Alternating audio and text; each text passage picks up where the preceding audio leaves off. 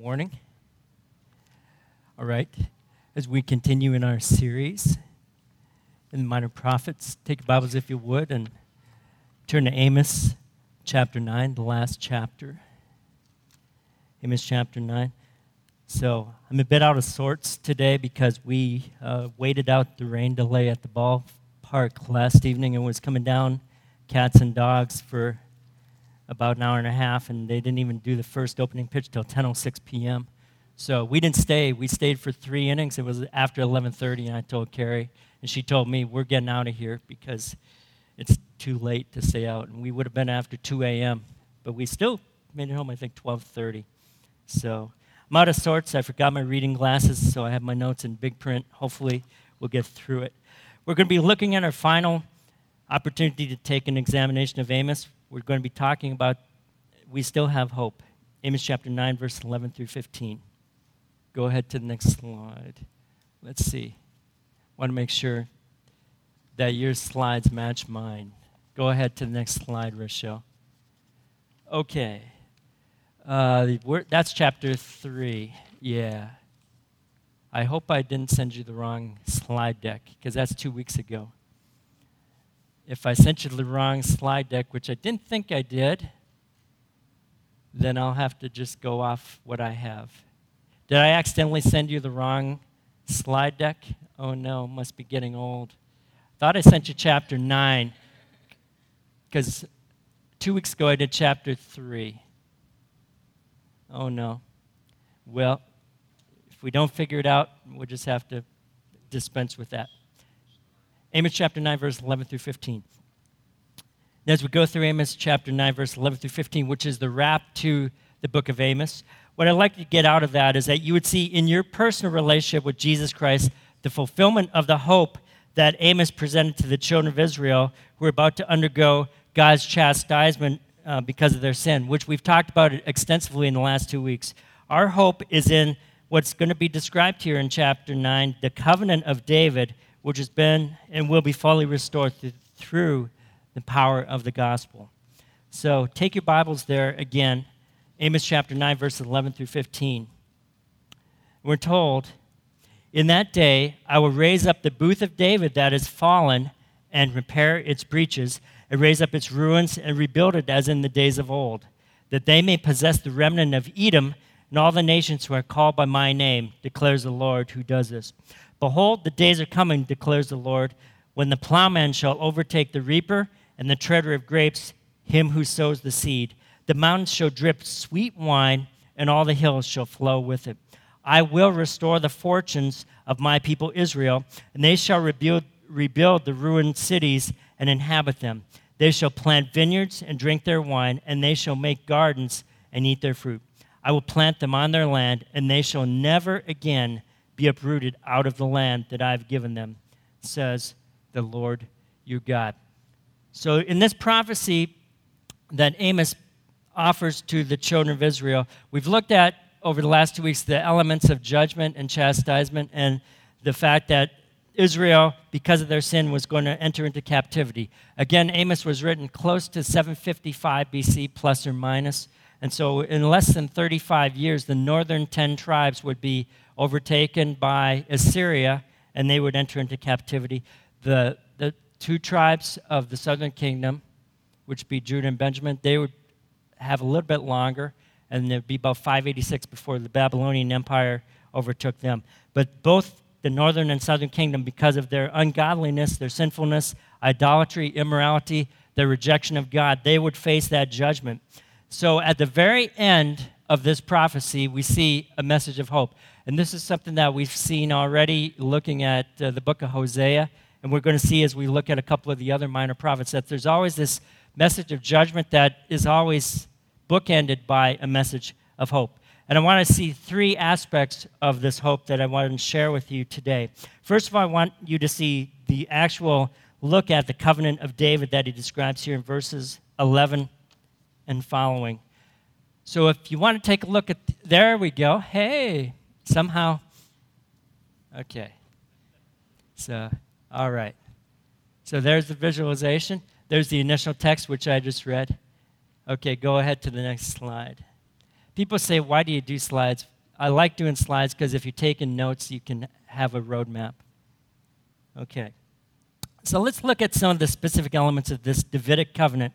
Back in verse 11, we're told, In that day I will raise up the booth of David that is fallen. And I think that's pertaining to the judgment that God would uh, send Israel's way, which would lead to the destruction of the monarchy that was established by God, and it would also lead to the destruction of the temple. It would also lead to the people losing their home in the land of Israel and some other elements of that nature. Let's go back to 2 Samuel chapter 7, verses 4 through 16, which I'll have on the screen to get a picture of what this covenant represented back when God presented it through the prophet Nathan to David. We're told back in 2 Samuel chapter 7 but that same night, the word of the Lord came to Nathan Go and tell my servant David, Thus says the Lord, Would you build me a house to dwell in? I have not lived in a house since the day I brought up the people of Israel from Egypt to this day, referring to the fact that there was no temple constructed yet. But I've been moving about in a tent for my dwelling, the tabernacle, right? In all places where I've moved with all the people of Israel, did I speak a word with any of the judges of Israel? I commanded to shepherd my people Israel, saying, Why have you not built me a house of cedar? Now, therefore, thus you shall say to my servant David, Thus says the Lord of hosts, I took you from the pasture, from following the sheep, that you should be prince over my people Israel. Referring to David, who was going to be installed as king, right? And I've been with you wherever you went and have cut off all your enemies from before you, and I'll make you a great name like the name of the great ones of the earth, and I will appoint a place for my people Israel and will plant them so that they may dwell in their own place and be disturbed no more. And violent men shall afflict them no more as formerly, from the time that I appointed judges over my people Israel. And I will give you rest from your enemies.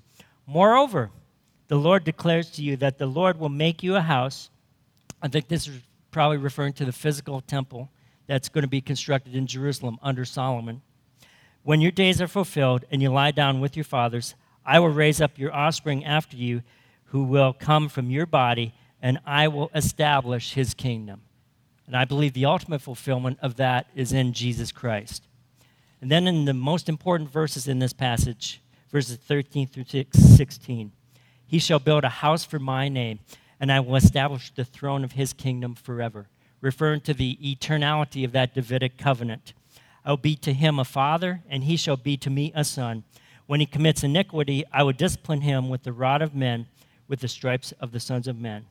But my steadfast love will not depart from him, as I took it from Saul, whom I put away from before you. And then verse 16 And your house and your kingdom shall be made sure forever before me.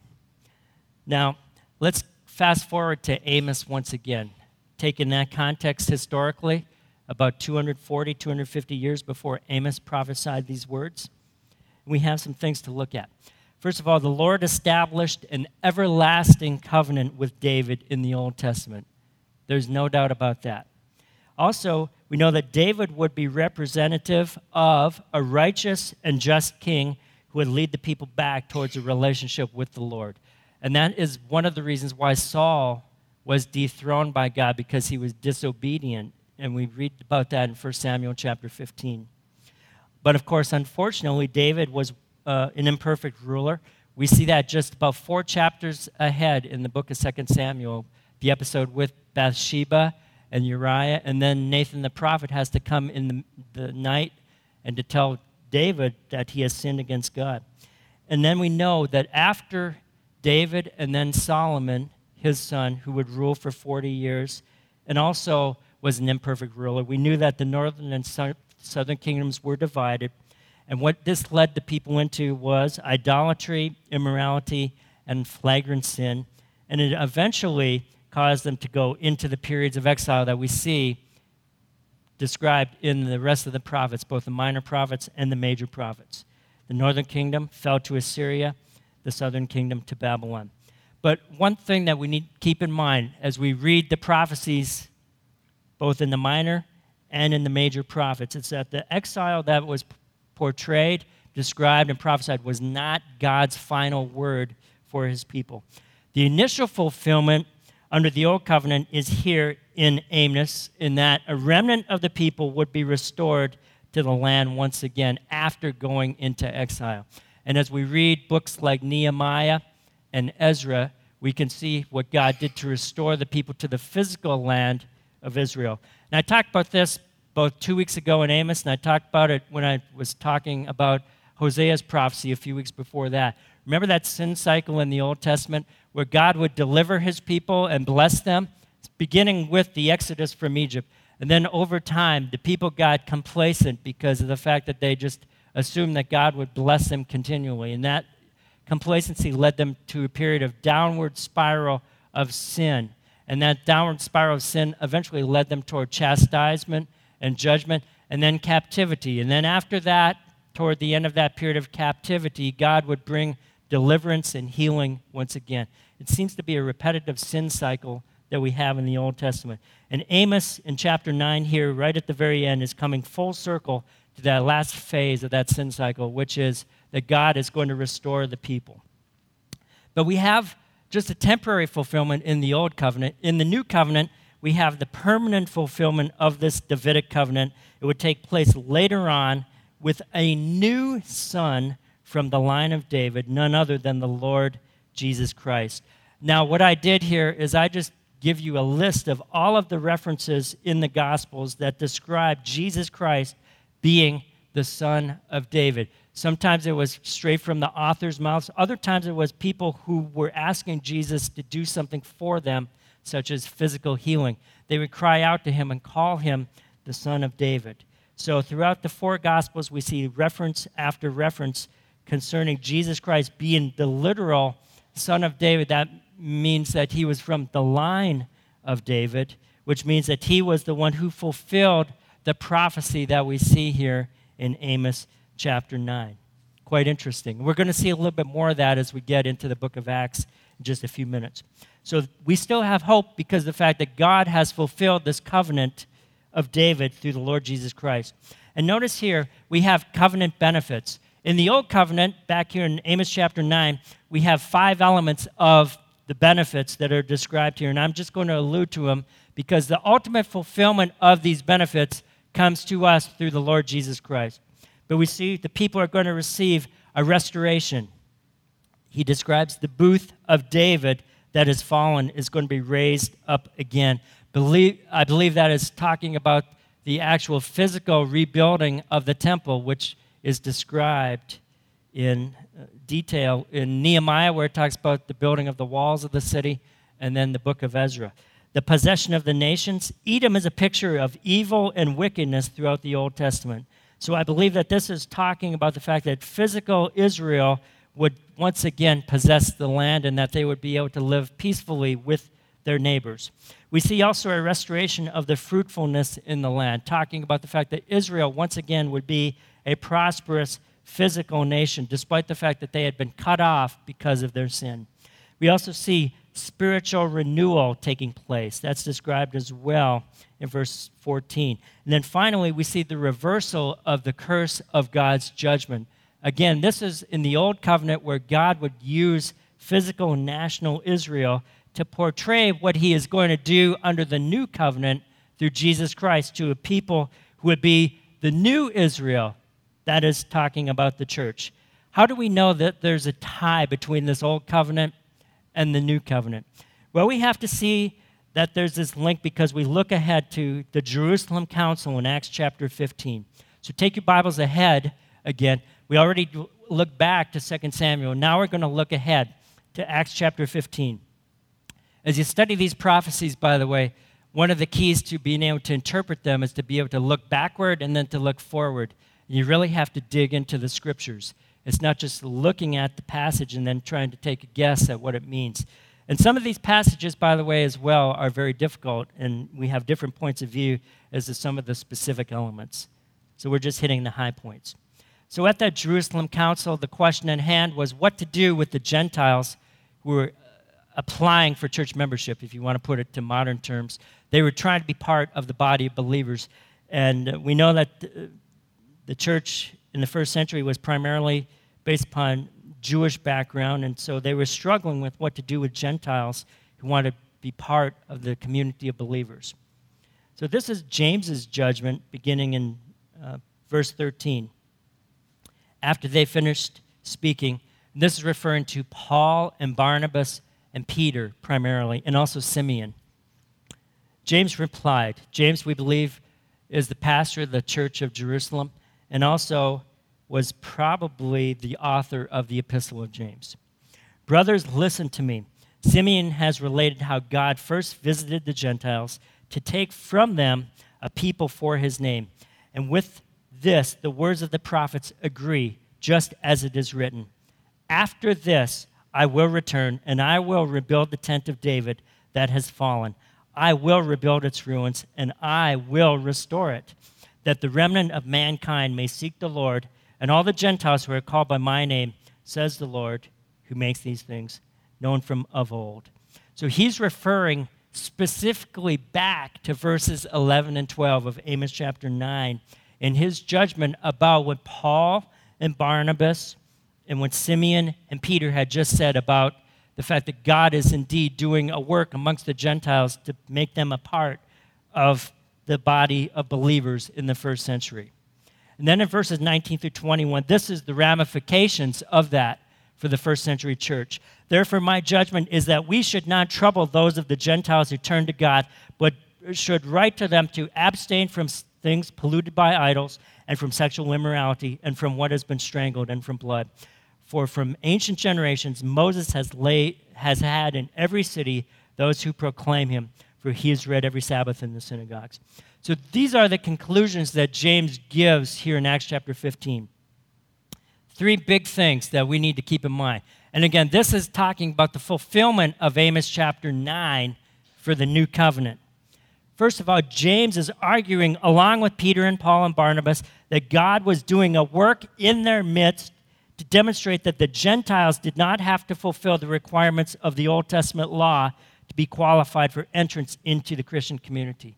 Application for today is that we do not need to put a litmus test on somebody when they want to come into our congregation because accepting Christ in faith, the preaching of the gospel, that was the standard and that needs to be the standard today.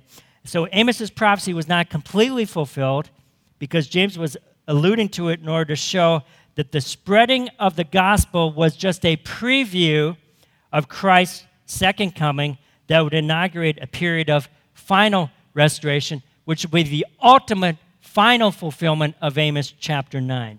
That's amazing to think that in Acts chapter 15 we have at least an indirect allusion to the second coming of Jesus Christ as well. So, this is the consummation then of all of biblical prophecy, Old Covenant and New Covenant.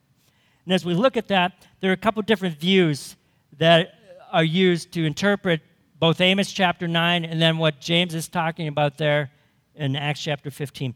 The first view emphasizes the literal uh, historical view that it is actually physical national Israel that is going to be in view at the very end of time. Paul tells us this in Romans chapter 11, verses 25 and 26. He says, Lest you be wise in your own sight, I do not want you to be unaware of this mystery, brothers. A partial hardening has come upon Israel and then he says, until the fullness of the Gentiles has come in.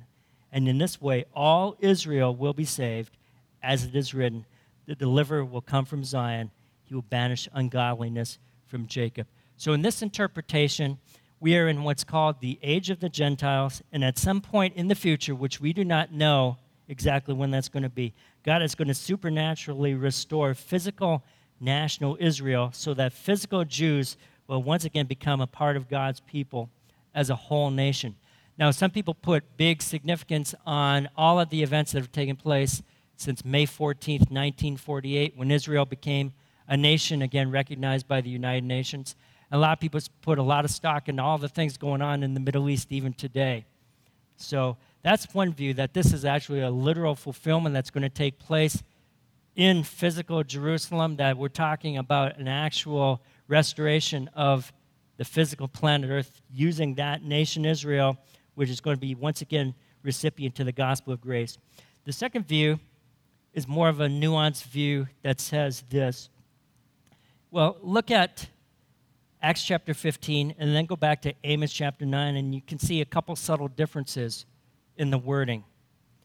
Amos literally said the restored kingdom would possess the remnant of Edom, which is a symbol of wickedness, right? A symbol of wicked, sinful humanity in the scriptures, starting with Esau.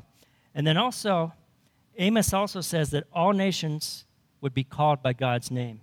Whereas James, here in Acts 15, does not quote those exact words. James says that the remnant of mankind, he transposes Edom for mankind, may seek the Lord. And then he, instead of using nations, he says it is Gentiles transposed in place of nations, referring to the fact that the nations are going to be receptive to the receiving of the gospel. And so, under this interpretation of these two passages, the kingdom of God is being extended to the Gentiles as they receive Christ, just as the Jews do.